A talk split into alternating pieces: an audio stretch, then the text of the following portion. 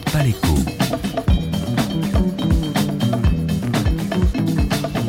Alexandra Bensaïd. Oh,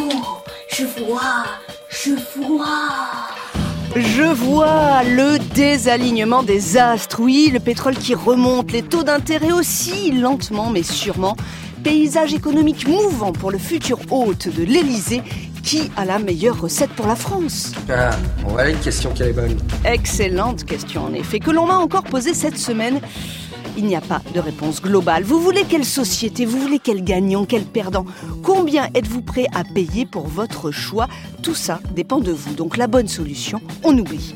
En revanche, il y a peut-être une méthode pour éviter les mauvaises décisions.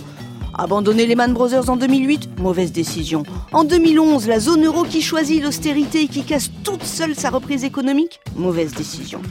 La méthode pour éviter les pires chemins, elle est proposée dans un livre qui vient de paraître, écrit par deux économistes. Ça s'appelle « À qui la faute ?», chez Fayard.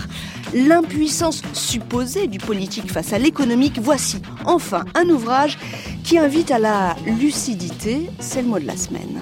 Il y a des gens qui ne sont pas aware, ils ne sont pas au courant, les pauvres, ils ne savent pas. On n'arrête pas l'écho sur France Inter.